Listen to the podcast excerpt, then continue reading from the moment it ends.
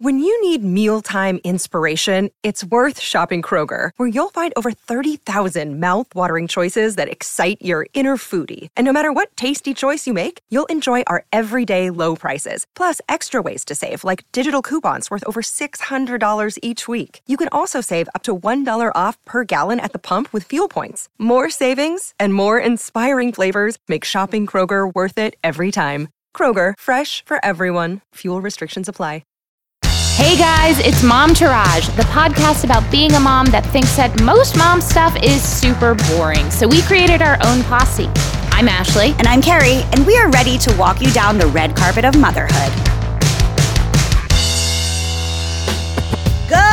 Good morning. Not Vietnam. Good morning, United States. I mean, maybe Vietnam. Maybe we have some Vietnam listeners. Good morning to everybody. We've got a great show for you today. We are rehashing our summer because sadly it's creeping to an end. As we talked about, we batched a little bit this summer. We are going to give you a little rehash. Here's what we did, and here's what we didn't do. Then we're going to talk about are we even the same people we used to be? Science has an answer, and we have opinions. What else is new? And as always, we have our hashtag swag bag. But up next, take it away, kiddo. The tits and the sits. Mosquitoes. I hate them. I hate them so bad. I agree. I mean, I guess the shits is also that I've had mostly an indoor summer teaching and stuff like that. We went to my aunt's at Long Beach Island this last weekend. I walked outside for maybe five minutes after the sun went down and I got upwards of 23 bug bites, all in the worst places, like on my bunion. Who needs a bug bite on your bunion? Three on my neck to the point where I was like, do I have a goiter now? Oh no, it's just extreme inflammation from mosquito bites. I was watching some science show with Luna and only female mosquitoes bite and it's to feed their children. And I'm like, you know what? I don't care about your children. Don't bite me. I don't give a fuck about mosquito babies. Get out of here. Just stop, please. I hate it. I can't even enjoy life with your mosquito ness. It's the patriarchy. It's woman on woman crime. women just can't support women. They're just so judgy of each other. My tits are, I've reached a new level of I don't give a shit. I didn't think I could anymore, but I got some not so great hair color. I just was like, I'll just shave my head. Before, bad hair color or a bad haircut would send me into a tizzy. This time, basically, my hair had Kenergy and not in a good way. I am now gonna just get like a Reality Bites Winona Ryder pixie cut and just start from the beginning again because I'm like, I don't care. If anyone can rock that little pixie cut, though, it is you. I believe that this is just the right amount of I don't give a shit that is needed in today's world. Mm. Aliens are here. Whatever. It's fine. Luna's starting a new school. I'm teaching school and I'm in school. I need this kind of YOLO, I don't give a shit energy. I just have to make it through the day. Congratulations to you. But I also think, and there's been so many articles and so many videos done on this, but I think as a culture, we've just gotten to this point where we've been through so much, especially us younger generations, mostly millennial and Gen Z, are just at the point where it's like, well, what other history making event do I have to live through? When the whistleblower came out about the UFOs this summer, those of us who believe it, we've all reached this point where it's just like, okay, aliens. I think we all just want the aliens to save us. Yeah. We're not even scared that it's going to be bad things. We're just like, yeah, do what you need to do to get us out of our misery, save the planet. Those of us who have chosen to repopulate this planet, we're all very concerned about the decisions we've made and why we brought children into this world that seems to be somewhat dying. So we don't give a fuck anymore. We don't give a fuck. Fine, bad haircuts, fine, gained weight. Let me live my life in whatever semblance of joy I can muster from all of it at this point. I feel the same way about aliens as I feel about life before the Me Too movement. I'm offended that I have not been contacted yet. All of my friends were like, oh, I was harassed by this director. I was like, I've never been harassed like that. Oh, I have. Am I not pretty? Aliens, am I not pretty enough? Did you not find me harassable enough? I think I've mentioned it on the show before that my grandmother had a friend named Mildred, and I'm at Mildred level. I don't care, which is that the only thing she ate was M and M's, and she just said whatever was on her mind at all times. I'm at Mildred level. This is all a shit show. All I know is I just want to be happy. It's true. I want my child to just be as well adjusted as possible, and I want to not live in poverty. Tits for me is it's been feeling a little bit like fall the past two days when I wake up in the morning. I don't like summer. I don't like heat. I don't like sweating. I have enjoyed spending all this time with Sebastian, but yeah, man, I'm ready for some falling leaves, some coats, some boots, mostly the wardrobe change, that crisp feeling in the air when you go for a walk. I love that. I like sweater weather. My shits are, I can't believe the summer went by. The dog days of summer are over. Let's talk about what we did. Not enough beach days. I grew up at the beach. I need to be at the beach every day. I had four beach days. Now, I do love the beach in September, so I'm hoping that there might be a weekend here or there that I can do that, although I'm probably already booked up if I'm going to be real with you. For me, it was not enough pool days. I think I spent more time at the beach than I did a pool, which is shocking for me. As we know, I am not a beach person, but I am a pool person. And just living in New Jersey, New York area, there's not a lot of access to pools. Yeah, it's true. But I love a pool. Love it. We had a Luna camp debacle situation where this expensive camp that we got Luna into, that the joke in Montclair was like it was trying to get Taylor Swift tickets because nobody could get into this camp. I got Luna into the camp. I got her aftercare and before care and all the stuff for my job. And she had a real big freak out that we're still trying to decompress. When is your kids, I don't like this? They're annoyed and they just want to be with you. And so they're saying they don't like it. And when is something really an issue? I would like to hear from you guys. Reach out to us, parents that have been doing this longer. How do you know it's no longer a preference and there's actually a problem? This is the first time that anything like that has happened. That was a real bummer because one, it was a very expensive camp and we missed two weeks of it. And it caused her to be less excited about her new school on top of that. So that's been a weird part of the summer that I was not looking forward to. I knew we'd have to amp up this new school that Luna's going to and get her ready for these new routines. But then having to work against this other thing,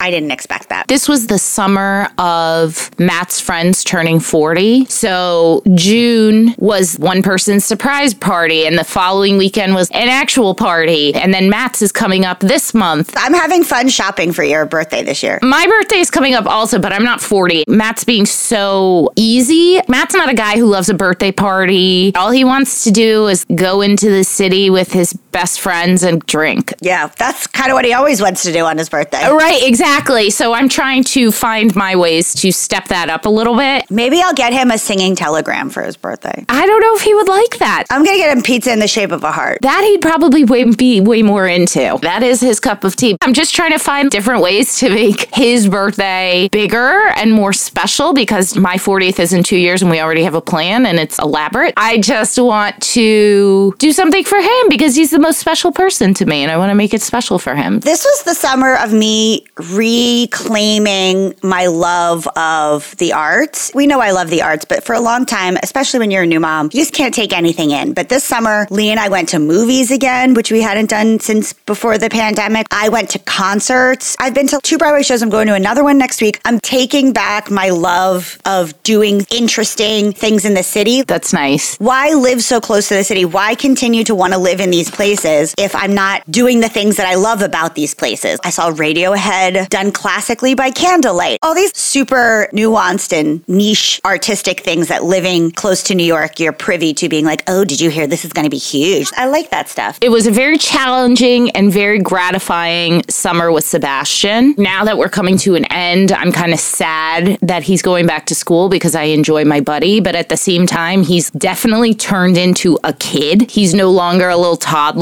And so his preferences and his attitude have changed a lot where he used to be a little kid that just wanted to hug his mommy all the time. That happens a lot less. Now he wants to do what he wants and he has an attitude about things and he tells me I'm not cool. We have fully entered the boy years. He's still lovely and he's still kind and he still tells me, Mama, I love you. He's still such a sweet boy. He truly is, and I am not taking that away from him. But as his mother, it has really been challenging getting used to him in this new way because I feel like the way he loves me is different now. It means you're doing your job though. Totally, but it's still hard. Right. It does mean I'm doing my job and I'm happy about that, but it is still challenging to accept that he is his own person and that he isn't going to act in all the ways I want him to. It's been trying, but also I still love him so much and I don't want him to go back to school, but I am excited for him. On that same turn, I had a little bit of a Luna breakthrough actually in the pool at my Aunt Marie's. We were having some really good one on one pool time and we were practicing swimming without her swimmies on. She said that sometimes the reason why she's been acting up is because she's been lonely because Lee and I have been working so much and that we really need more of this one on one time. When she gets home from school, it's a mad dash to make dinner, get her to bed, and then half the time I'm just getting home too. So I'm checking emails on my phone and multitasking. But the fact that she articulated that to me, I was like, thank you. I really needed to know that. So when you feel that way, let mommy know instead of being reactive. It made me think, okay, when I give her a bath, I can't be on my phone. When I put her to bed, I can't be on my phone. Maybe we don't have as much time as we did on that vacation, but if I can do a little bit of it every day and then schedule these weekend times where we can have this like mini vacation where the whole family is more present, it felt like a big milestone and it felt like a breakthrough moment. I'm not sure if it was for her or for me or maybe for both of us, but it definitely was an important thing. That's nice. I feel like we went on a bunch of trips this summer. Not anywhere extravagant, not really even anywhere that needed a plane. Between going to Delaware, going to upstate, my mom and I took a lovely girls' trip, going to Pennsylvania, going to the cabin, just little weekend trips. I feel like although this summer flew by, we really made the most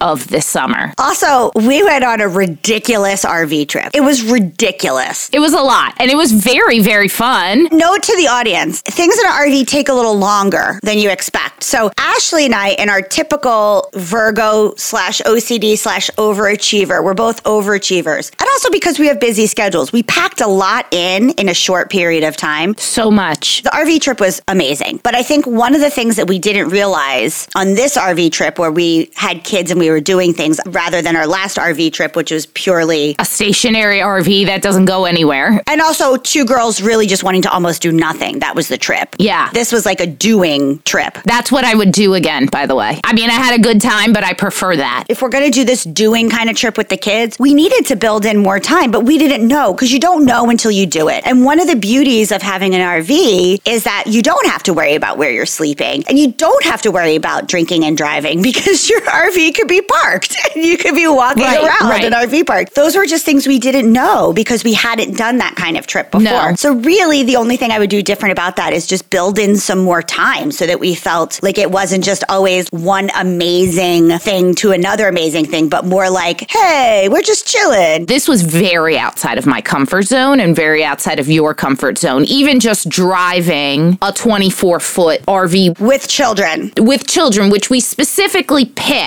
because we wanted something that was drivable. And 24 feet really is not that big. It can fit into regular parking spots, it fits on the road. I mean, firstly, I asked my father in law to drive, I asked my husband to drive, and both of them said they were uncomfortable with driving it. This was a sisters are doing it for themselves kind of trip. This is exactly what this was. They both said, Well, I'm not comfortable driving a vehicle that big. So I was gonna ask my mom, who also has not driven an RV, but is the most courageous person I know, has bigger balls than any man I know. No offense to my husband. Your mom has BDE. The biggest cojones. BDE yes. written all Yes. over her. It runs in the Vasquezes, and I try to harness that power as much as I possibly can. You do. You have BDE as well. BDE, for the listener who doesn't know, is big dick energy. Yes. So I was on the phone with my mom about to ask her, and I said, You know what? I can fucking do this. Yeah. I can drive this RV myself. I don't need a man. I don't need anybody. I got this. And my mom was like, Good for you. And we did. I'm not going to lie to you. There are some challenges. It's hard to switch lanes in a vehicle this big. It certainly is taken by the wind a little bit more. So while you're driving, You have to allot more time for speeding up and stopping because there's a whole Yes. lot more heaviness coming with you when you stop. And Yes. same thing speeding up. backing out, K turns. But you know what? At the end of the day, I did all of it and I was really proud, but it did make the RV trip. Stressful for you.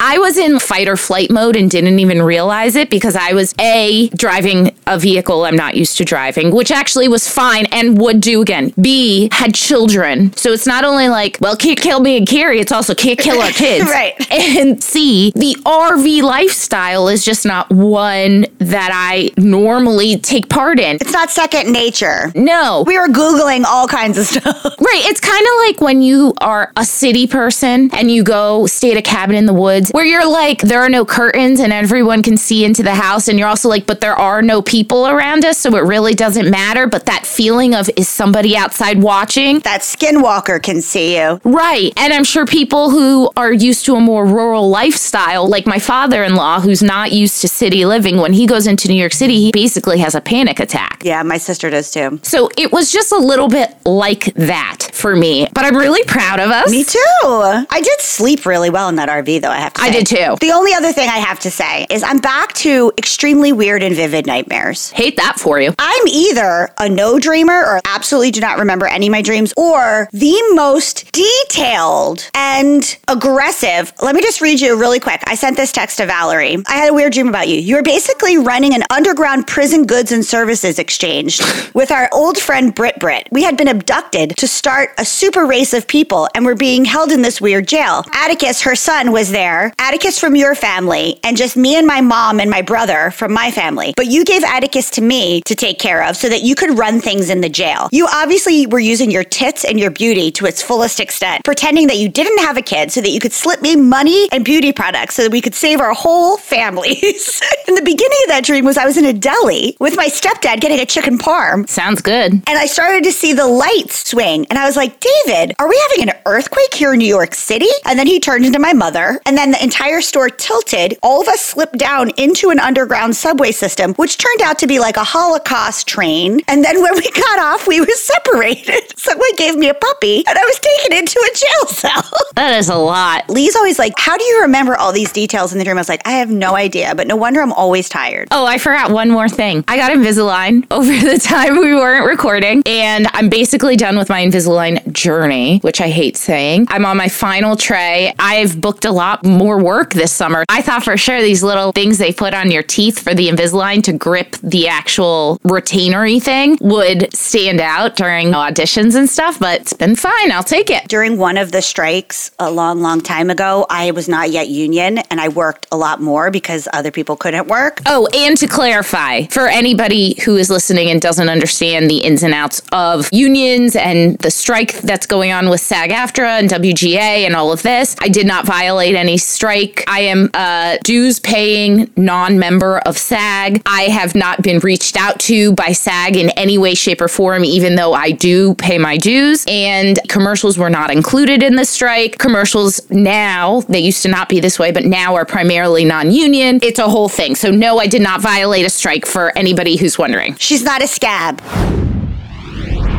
The New York Times and the New Yorker are my two favorite things. I love the New Yorker so hard. I'm a stan of the New Yorker magazine. I found this article that was super fascinating. It was like, Are you even the same person that you used to be? I was like, I don't know if I am, but let's hear what they have to say. The thing the author starts to say is like, What do you remember about being a kid and how far back can you remember? He was talking about how he only remembers one or two things and they're not really feelings, they're snapshots of images. I remember at three years old getting an Easter house out of paper and my uncle destroying it immediately and being so upset because he was a teenager when I was a little kid and sort of acted like my older brother. And he hmm. would take my dolls and pierce their ears with staples and stuff. And I'd be like, why would you do that? So I remember this Easter house being kind of destroyed after I'd only played with it one or two times. And I remember not the visual of it being destroyed, but the emotion of it being destroyed. And I think I was only three or four. I feel like that's my earliest deep, deep memory.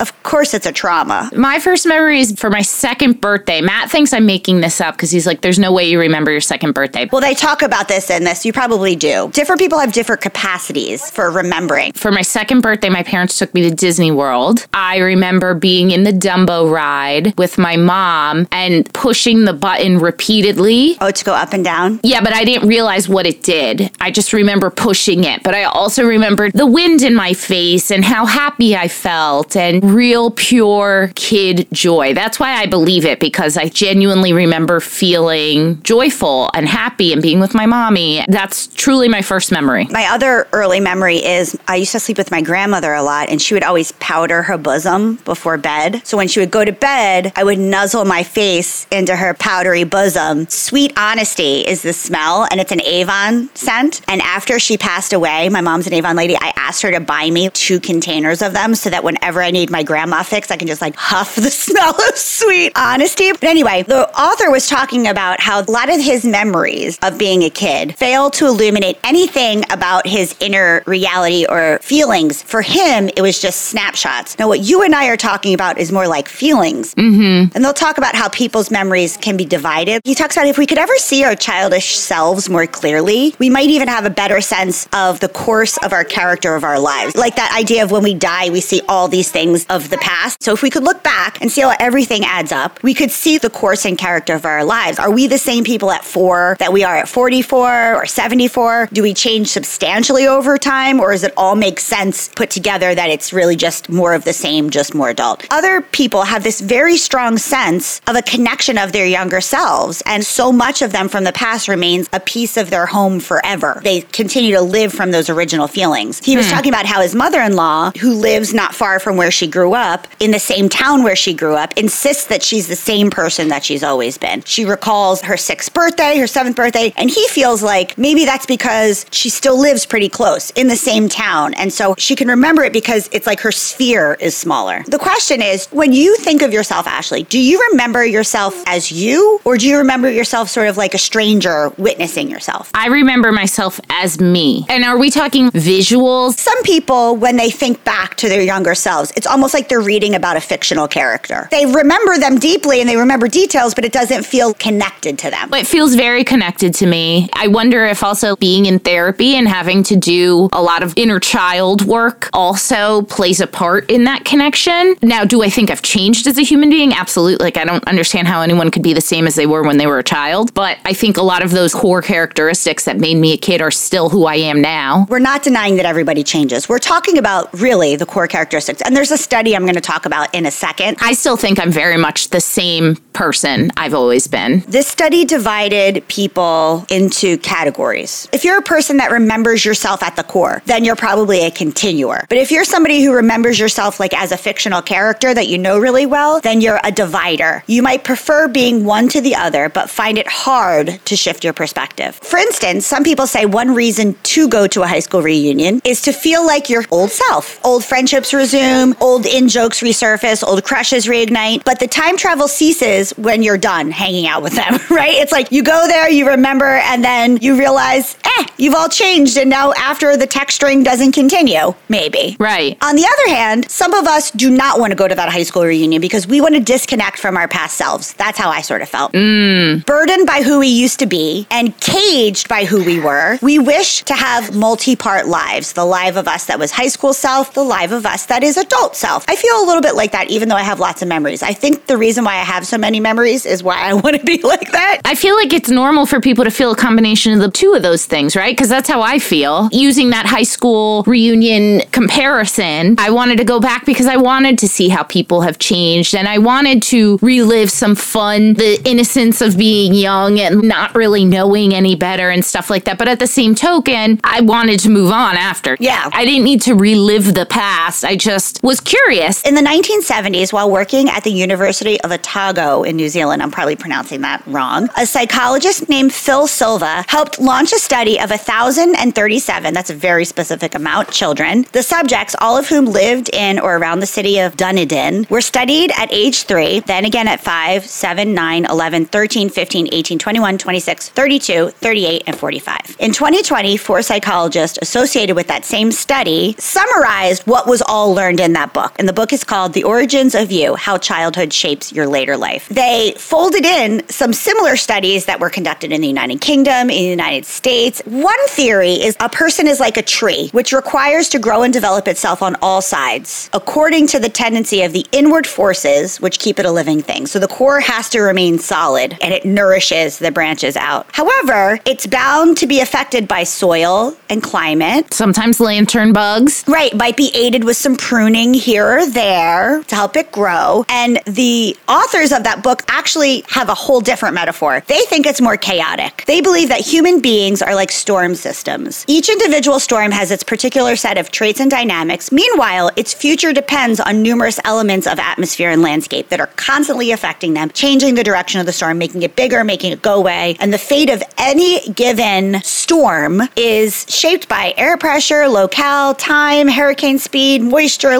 like all these things. Those sound like the same comparison to me. Well, one is like the core doesn't stay the same. So the tree, the core stays the same. Things change it, but it's nourished by the core. Okay. The chaotic one says, The core can be changed by the outside influences. yeah, it could change to be not a storm at all and just go away. Couple things about the study that are an issue. Failability of memory. We have often a very difficult time recalling basic facts. For instance, parents couldn't remember if their kid had been accurately diagnosed with ADHD. It's like every time Sebastian asks me how many planets have rings around them, and I'm like, I don't know. And he's like, Oh, you never learned that? It's like, Yeah, I learned it like fucking 30 years ago, dude. I don't remember. Some people even had trouble remembering if their parents were mean or nice. Huh. I call that trauma response. I would say so. So at first, the study characterized three year olds. They met with the children for 90 minutes each. They rated them on aspects of personality. Some of those were restlessness, impulsivity, willfulness, attentiveness, friendliness, communicativeness, blah, blah, blah. Then they used those results to identify the kids in five groups. 40% of the kids were well adjusted with usual mixture of kid personality traits. A quarter were found to be confident, more than usually comfortable with strangers and new situations. 15% were reserved or standoffish. And then one in 10 turned out to be inhibited. The same proportion were identified as under controlled. The inhibited kids were notably shy, exceptionally slow to warm up. The under controlled ones were impulsive and ornery. So then by the age of 18, certain patterns were visible. The confident and reserved and well adjusted children continued to be that way. However, the kids that had been categorized as inhibited or uncontrolled stayed truer to themselves. So at age 18, the once inhibited kids remained a little apart and were significantly less forceful and decisive than other children. The under controlled kids, meanwhile, described themselves as danger seeking and impulsive and were the least likely of all young adults to avoid harmful, exciting, and dangerous situations. They were not cautious. Teenagers in that last group often tended to get angry more often and see themselves as mistreated and victimized. It's like we curate our lives to be even more like ourselves, but there are certain ways we can break out of a cycle. There was this important sense in the study that who you are is determined not by what you're like, by what you do the most. So imagine two brothers who grew up sharing the same bedroom, who have similar personalities. Everything's the same. They're intelligent, tough, commanding, and ambitious. One becomes a state senator and a university president, and the other one becomes a mob boss. That's an actual situation. That's William Bulger and James Whitey Bulger. One became a senator, the other one became a mob boss. Interesting. They're more alike than different. They're both tough and respective, but in their separate fields. So they talked about this. As the tree grows, the vines twine, finding new little loopholes in the shapes that support us. It's that process that we continue through life. We change our view of that change for as long as we live. And they also talked about trauma and all that other kind of stuff. And that obviously does create the storm chaos theory that can really change. Or if we're using the tree symbolism, that's like cutting down one half of your tree. But I just thought this idea of the Bulger brothers, we have these characteristics, but you can be uninhibited in a way that as a parent, if you foster actions that are healthy for an uninhibited person, Which, what are those things? I mean, there are some characteristics. Bravery is a characteristic a little bit of being uninhibited. Yeah. It's like finding what these characteristics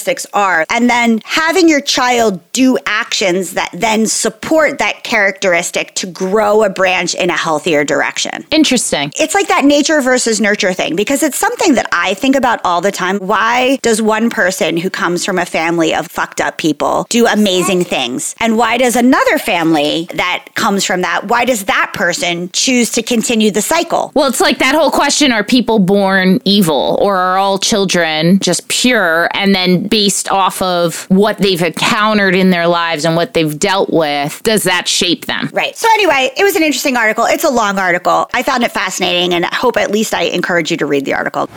Hashtag swag bag.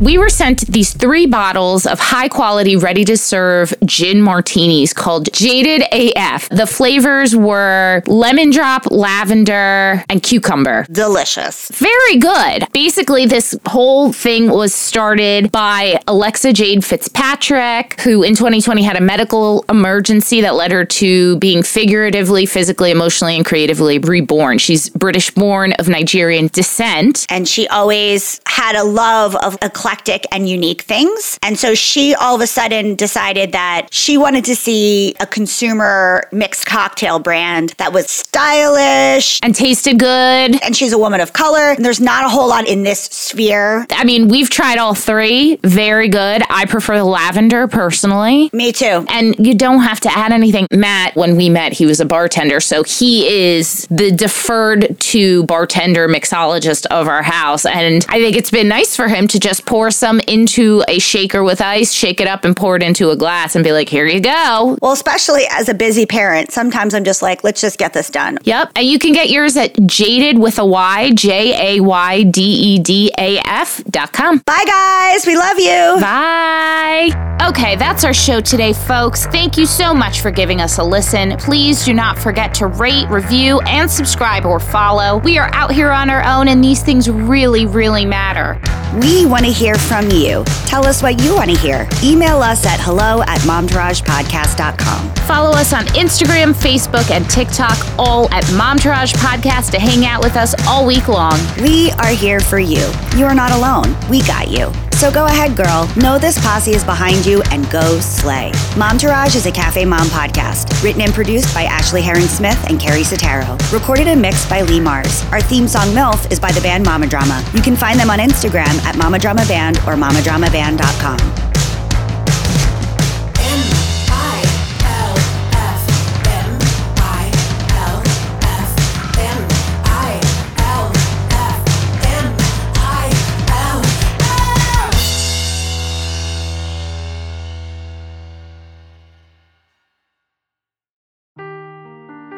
Seeking the truth never gets old. Introducing June's Journey, the free to play mobile game that will immerse you in a thrilling murder mystery.